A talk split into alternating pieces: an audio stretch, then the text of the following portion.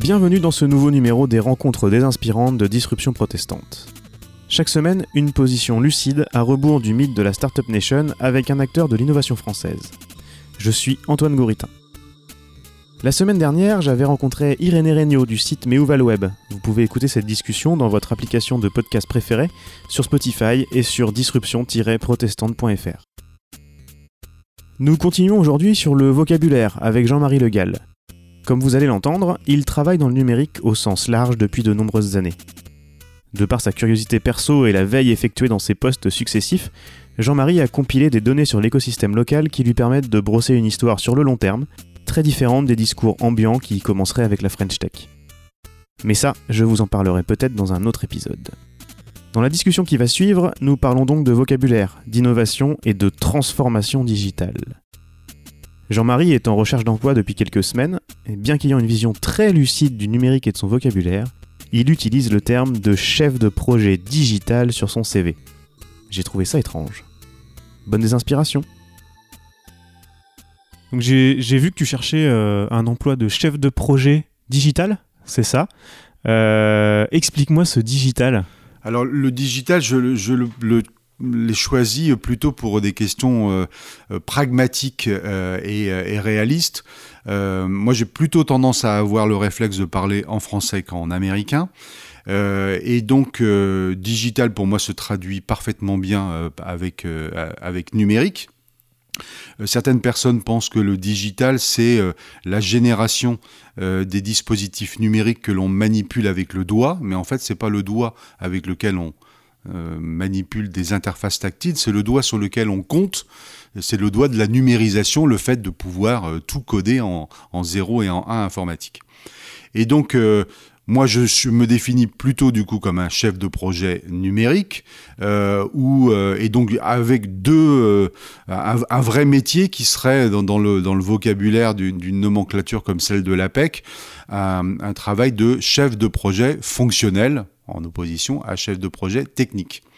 Euh, mais comme je disais, par pragmatisme et par réalisme, je sais qu'il va y avoir beaucoup plus de résultats de requêtes sur les mots-clés euh, dans les job boards lorsque je vais mettre le terme de digital.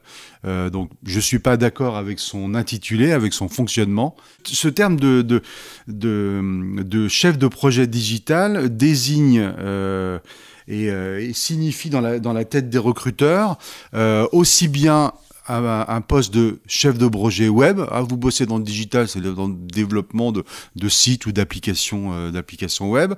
Euh, et il peut désigner aussi euh, des gestionnaires de projets de transformation numérique, qui sont des projets beaucoup plus vastes, qui n'ont rien à voir.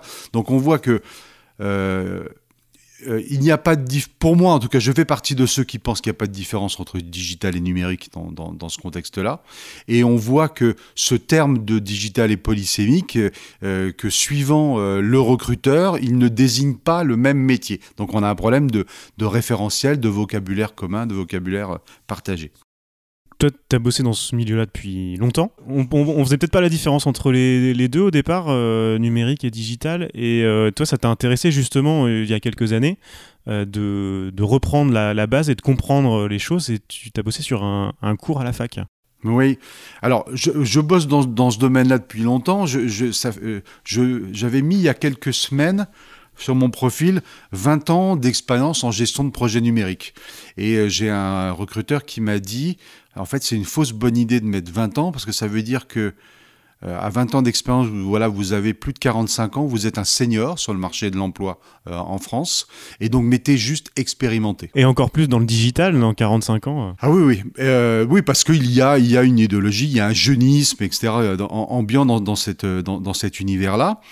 Et donc, si on se situe un peu dans, une, dans, dans un temps relativement long, euh, digital, tout simplement, n'existait pas quand j'ai commencé à bosser. Moi, c'est un terme dont j'entends parler, je pense même pas depuis, depuis 10 ans, depuis euh, peut-être 5, 5 grosses années.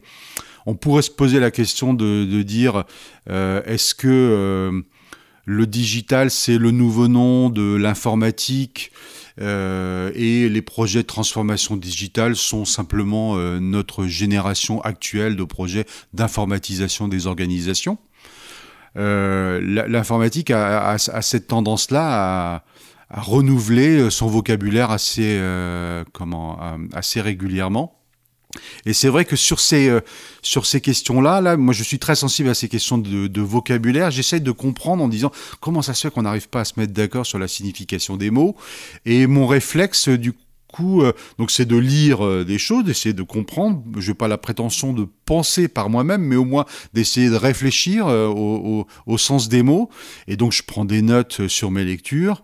Et, il y a quelques années, j'ai eu l'idée de, j'en parle aussi avec des amis. Et il y a quelques années j'ai des, amis à l'université qui m'ont dit ce serait intéressant que tu viennes parler à nos étudiants des sujets dont tu parles, comment tu réfléchis sur le numérique, etc.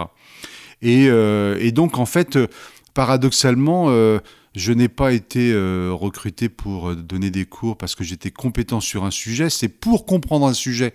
C'est un peu contre-intuitif comme façon de travailler.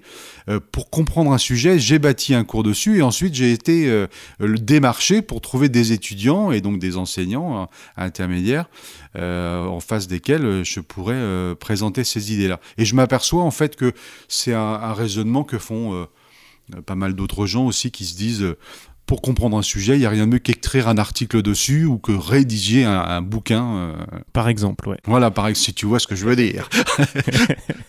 et, euh, et quel est le, le, retour de ces étudiants? Qu'est-ce qu'ils qu'est-ce qu'ils étudient, ces, ces étudiants-là? Quel, quel C'est en master, je crois, c'est ça? Oui, oui. Euh, quel master et quel, quel est leur retour sur des cours comme ça qui, doivent, qui changent peut-être un petit peu de, du discours ambiant? Alors, le, le, le retour que j'ai, maintenant qu'avec quelques années de recul, c'est que euh, mon cours est, un, un, slow burn, comme on dirait dans le vocabulaire des séries, euh, des séries américaines.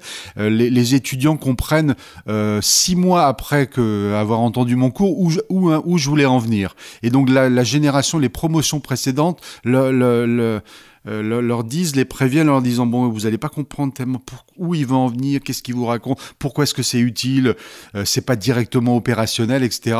Euh, mais six mois après, quand on commence à se poser des questions, on retourne vers nos, vers ces supports ou vers nos notes de cours et là on comprend. Donc ça c'est le premier, c'est le premier ressenti. L'autre retour important que, que j'ai de cette expérience-là, euh, c'est que le, digital, les digital natives, qui est un autre nom pour les millennials, etc. Euh, ça n'existe pas.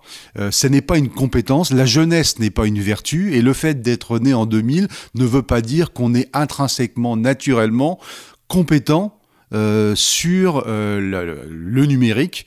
Euh, c'est pas parce qu'on a, on a publié euh, trois trucs sur un blog et qu'on sait mettre une photo sur Facebook qu'on est naturellement compétent pour faire une communication numérique d'une organisation. Ça s'inscrit dans une stratégie globale de communication, articulée avec le web, articulée avec le print, articulée avec l'événementiel, avec d'autres modes de communication. Et de cette cette idéologie, enfin cette, cette, pensée en fait trop simpliste qui était de dire euh, le patron il disait ma fille elle sait pas faire grand chose, je vais la mettre comme directrice de com parce que euh, la communication c'est pas un métier, euh, tout le monde a un peu fait en faire, c'est que du bon sens, un peu de la méthodo. Donc ça déjà c'était une bêtise. Et aujourd'hui dire mon community manager, je confie la réputation numérique de mon organisation à un community manager qui a simplement euh, euh, la compétence d'avoir un compte Instagram et, euh, WhatsApp et je, ne sais quoi, c'est une, je trouve que c'est une erreur historique, c'est un accident industriel que de prendre ce genre de, de, décision. Et tes étudiants, ils se dirigent vers quel métier?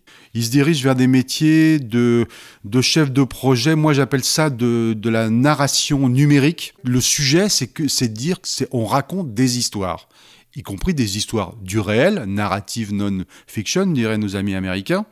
Et on a plein de dispositifs pour raconter des histoires. Euh, des longues formes, de l'infographie, de la data visualisation, etc. etc. Donc le, cours, euh, un, des cours que je fais, c'est gestion de projet de narration numérique, c'est de présenter en fait tous les, euh, les dispositifs existants aujourd'hui, plus ou moins émergents, pour raconter des histoires de fiction ou des histoires du réel avec le numérique. C'est à la fac. Euh, est-ce que tes étudiants sont, ont tous envie de monter leur start-up comme dans les écoles de commerce ou les écoles d'ingénieurs Ou il y a un recul, euh, il y a un peu plus de recul euh, comment, comment ils t'en parlent? C'est plutôt. Alors, ils ne parlent jamais en termes de start-up. c'est plutôt l'exception que la règle. Mais il y en a certains qui arrivent en master en ayant soit une première expérience professionnelle et qui, bah, par exemple, dans l'audiovisuel un peu traditionnel et qui veulent rajouter une couche de compétences numériques dessus. Euh, ou soit ce sont des, euh, des, étudiants qui, pour payer leurs études, ont une activité euh, en, parallèle, qui peuvent faire des petits films, des petits montages, etc. j'en ai en, quelques années, j'en ai jamais encore entendu parler hein, en termes de, en termes de start-up.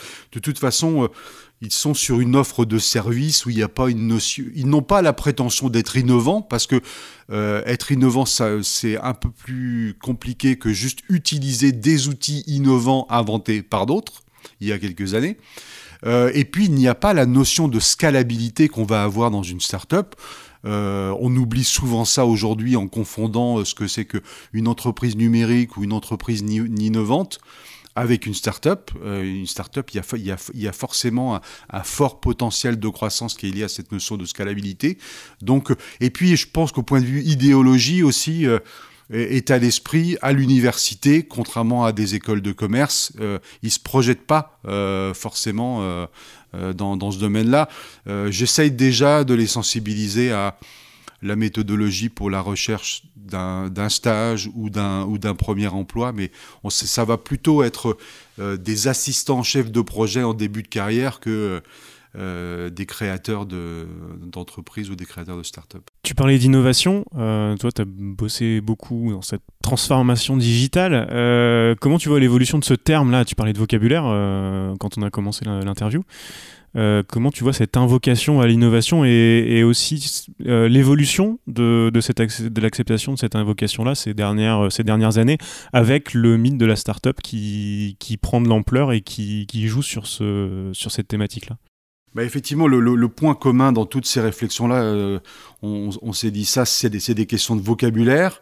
C'est que moi, j'essaie de me dire voilà, qu'est-ce qui se cache derrière les, mots? Comment ça se fait que tout le monde parle de digital en ce moment ou tout le monde parle d'innovation? Est-ce que euh, tous les gens qui en parlent euh, ont la même euh, acception en, tête? Sur l'innovation, déjà l'innovation au singulier, pour moi, ça n'existe pas. Il y a des innovations technologiques et non technologiques. Il y a des innovations de modèles d'affaires.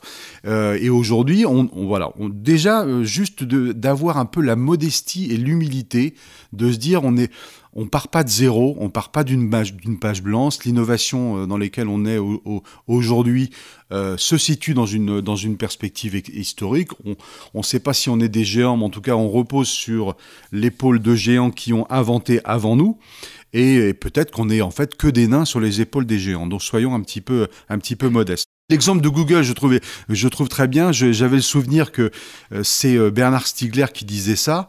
Euh, Google fait une, une valorisation privée de 25 ans d'investissement de l'armée américaine dans le domaine de la bibliométrie, donc de la recherche documentaire. Ils sont pas partis d'une page blanche, c'est pas des génies. Euh, comment euh, aussi ils peuvent avoir un côté euh, génial, mais ils partent pas de zéro. C'est surtout, ça qu'il faut avoir euh, pour moi en tête dans, dans, ces domaines-là. Ouais. Et donc sur l'innovation et la transformation du digital, euh, l'innovation, il euh, y, a une phrase que, que, j'aime bien, euh, qui, qui, peut paraître anecdotique, c'est de dire il y, y, a une appli pour tout, mais pas forcément un marché. L'innovation, une des différences avec une innovation, c'est que euh, il y a un modèle économique euh, lié derrière. Donc aujourd'hui, euh, on, entend par innovation simplement le fait d'utiliser des dispositifs numériques relativement récents. une innovation, c'est une invention qui rencontre son marché. Il faut se poser aussi la question de dire comment ça se différencie avec la recherche et développement. Est-ce que c'est le nouveau nom de la recherche et développement? Est-ce que c'est simplement un, espèce de mot valise et que recherche et développement est une sous-catégorie de euh, de, l'innovation, etc. Donc voilà, je me pose ce, type, de, ce type de questions. Et sur la, la transformation digitale, qui était la deuxième partie de, ta question, pareil, réflexe sur le vocabulaire. Moi, j'utilise plutôt L'intitulé de mon cours, c'est transformation numérique, euh, mais si je raisonne comme tout à l'heure sur dans, des logiques un peu pragmatiques et, réalistes, je vais aussi euh, m'appuyer sur les termes à la mode et donc je vais parler de transformation digitale. Mais par contre, je marque bout de bien sur le fait de parler de transformation et pas de transition. Parce que là, je, m'appuie sur la, distinction qu'en fait Philippe Lemoine, qui a écrit un, rapport intéressant sur, euh, sur l'économie française et sa transformation numérique. Il dit la transformation numérique, c'est euh, on, sait le comment, on numérise tout à tout va. Euh, sans savoir dans quelle direction on va, quitte à détruire de la valeur, détruire des emplois, etc. Tandis que la transition énergétique ou écologique, on sait vers quoi on doit aller, dépenser moins d'énergie, renouveler les sources d'énergie, mais on ne sait pas comment. Voilà. Donc il y a une vraie grosse différence entre, euh, pour moi, entre transformation et, transition. Donc voilà, je parle de transformation transformation numérique. Et après, tout le problème, c'est aussi de transformer quoi et comment? Euh, ça, c'est encore une, grande question, mais euh, je pense que l'angle intéressant. Alors, toi, tu connais les deux, côtés. Le côté euh, technopole, un peu à, l'ancienne, qui, est, ringardisé maintenant par le modèle startup, mais qui mettait des, indices de, de, performance et qui travaillait avec la recherche sans doute un peu plus que, que le modèle startup maintenant. Comment tu vois la distinction entre les deux? Euh, et ce qui est intéressant à prendre dans ces trucs euh, qui sont ringardisés maintenant par la Startup Nation alors, il n'y a pas forcément de lien entre les deux sujets, dans le sens où le, sujet de la, transformation numérique des entreprises est plutôt un sujet qui est adressé par les chambres de commerce et d'industrie euh, que, par, des structures comme, comme les technopoles ou les French Tech.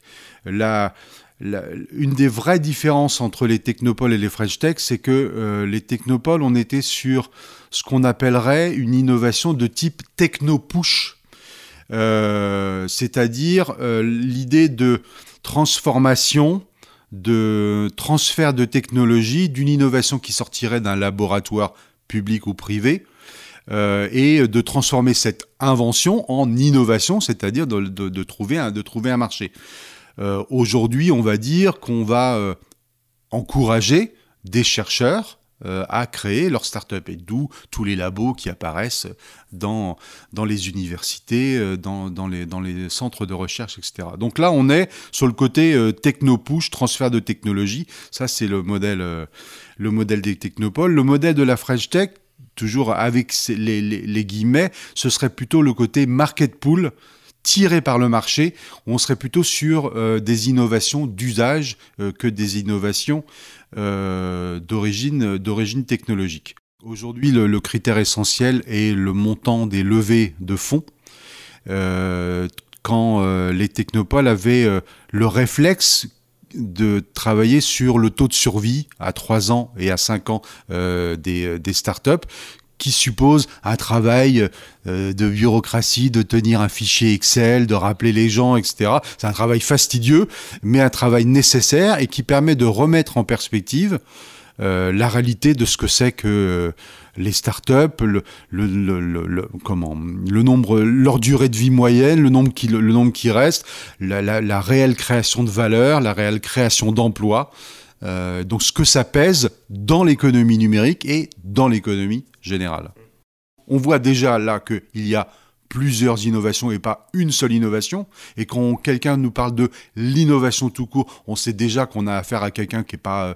Euh, il faut aller le challenger en lui disant de quelle innovation vous parlez. Euh, et donc toute la question, c'est l'articulation entre ces deux approches techno-push et, et, market, et market pool. Comment tu vois l'évolution de ça? Alors, j'ai le sentiment, ça, ça fait des, des décennies qu'on entend ça, que tous nos responsables politiques nous disent le temps s'accélère, etc. Euh, moi, je, suis très euh, réservé sur cette notion d'accélération. Moi, il me semble qu'il y a un enjeu vachement plus important dans la consolidation. Euh, et, donc, on, si on repart de, sur cette opposition Technopole et French Tech, le temps de l'innovation peut être un temps long. Euh, transformer, euh, euh, particulièrement dans, des, secteurs comme la, santé, par exemple, où il y a des procédures d'accréditation, parce que voilà, on, est en train de jouer avec la santé des humains. On veut du résultat rapidement. Aujourd'hui, on favorise et on valorise, à, mon sens, trop des, des effets rapides euh, de, l'innovation parce que il faut euh, en donner aux investisseurs, euh, aux actionnaires, etc. Et on est un peu en train de tourner le dos à, l'innovation d'origine d'origine technique dont le temps de maturation est plus est plus lent. Et du côté des entreprises, on dit tout à l'heure transformer quoi? Toi, tu parlais d'informatisation tout à l'heure. On est encore un peu dans cette logique-là où, à l'époque, on informatisait, maintenant on, on numérise. Alors, on va dire digitaliser maintenant parce que ça fait mieux, mais euh, mais il n'y a pas il a pas de réelle transformation euh, qui, qui impacte euh, qui impacte les entreprises. Bah, si, si pour, pour, moi il y, en a.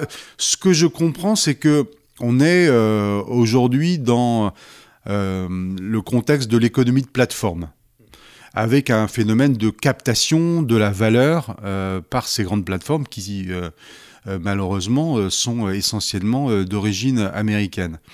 Et euh, les entreprises comprennent euh, qu'elles doivent euh, adapter leur, leur, communication, leur mode de distribution à ce modèle des, des plateformes en disant vaut mieux que je crée ma plateforme plutôt que d'être prisonnier de la plateforme de quelqu'un créé, créé par un autre. Donc pour moi, un, des enjeux de la, de la transformation numérique des entreprises, c'est celui-ci.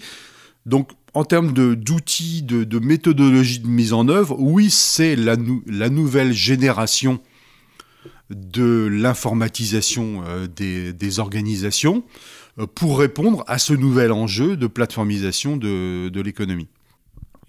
En revenant sur le temps long, euh, là on entend beaucoup parler de, dans l'innovation et dans la transformation digitale de,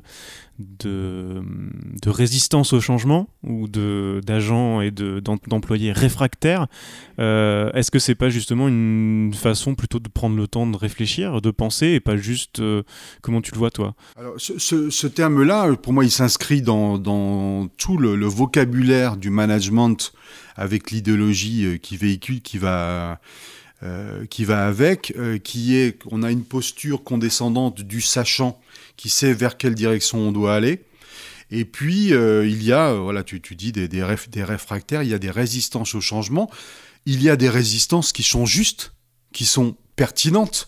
Euh, je ne vais pas forcément euh, convoquer la, Seconde Guerre mondiale, mais il y a des choses face auxquelles il est euh, important et nécessaire de, résister, de la même façon que tout n'est pas à jeter chez les conservateurs, il y a aussi des choses à conserver.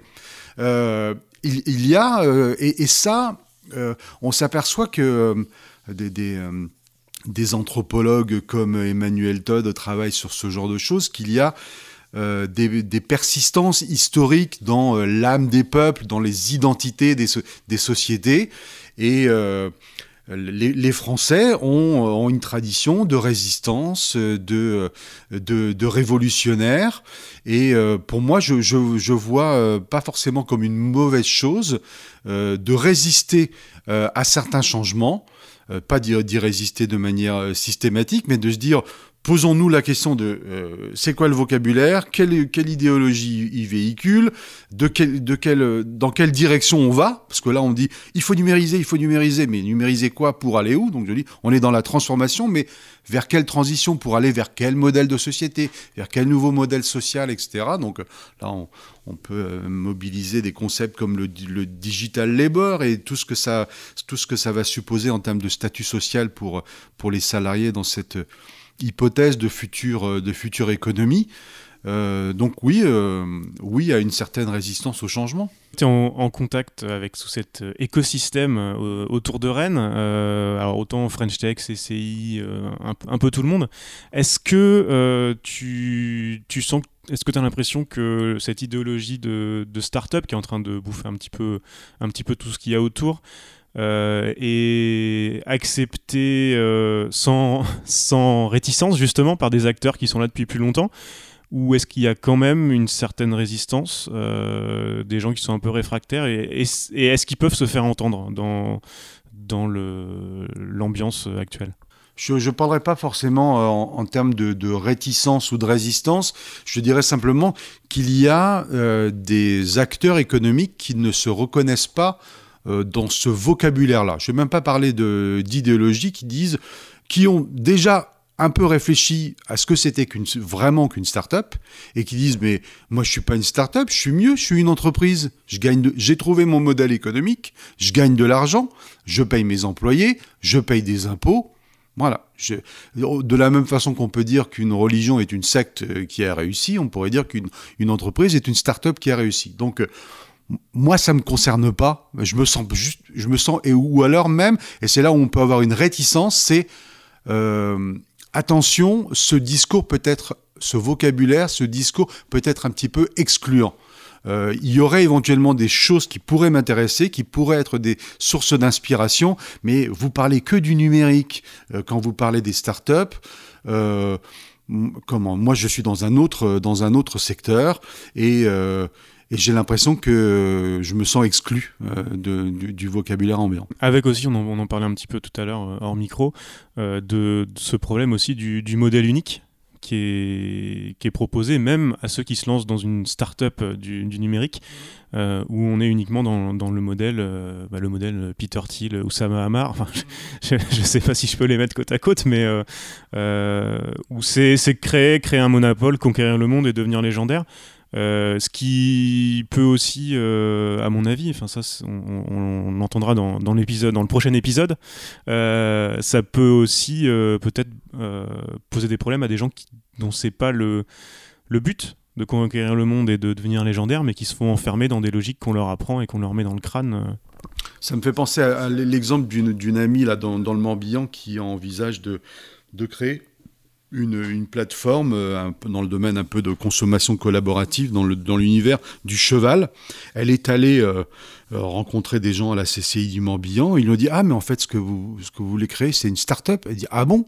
Elle n'avait pas du tout euh, conscience. Elle a dit bah, Non, euh, je, je, voulais juste voilà, fédérer des acteurs de la communauté du cheval en, dans, le, dans une logique d'entraide, etc. Et, et donc, oui, il y a une, le fait de désigner toutes, ces entreprises comme étant des startups, il y a un modèle, on peut dire une forme de pensée unique, euh, une injonction à l'hypercroissance, euh, et on, dit aux gens, euh, tenez ce discours-là pour lever des fonds, pour accélérer, pour, pour aller, aller, aller vite. Et c'était pas euh, éventuellement, c'était c'est pas systématiquement leur envie, euh, leur envie première. Il dit bon, je préfère comment croître lentement, mais sainement, de manière, de manière consolidée. Mais c'est vrai que quelquefois, par pragmatisme et par euh, réalisme, ils vont dire ouais, je, je vais donner le change, je vais faire semblant d'avoir des ambitions mondiales parce qu'il n'y a que comme ça que je vais réussir à financer mon projet. Donc il y a des gens qui portent ce discours-là qui n'y croient pas eux-mêmes euh, parce qu'ils savent qu'il n'y a que comme ça qu'on qu arrive à se financer. Est-ce qu'elle est allée voir des investisseurs après en disant je vais faire le Airbnb du cheval? Moi, je, je, en, en, termes de blague, je, je avais parlé du bon foin. Voilà, c'est un de nos noms de code pour, euh, pour, réfléchir à, pour réfléchir à son, à son projet.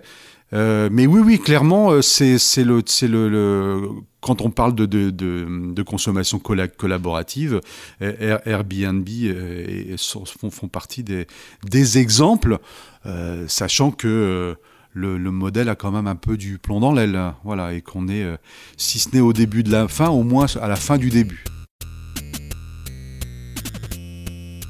C'était les rencontres désinspirantes de Disruption Protestante.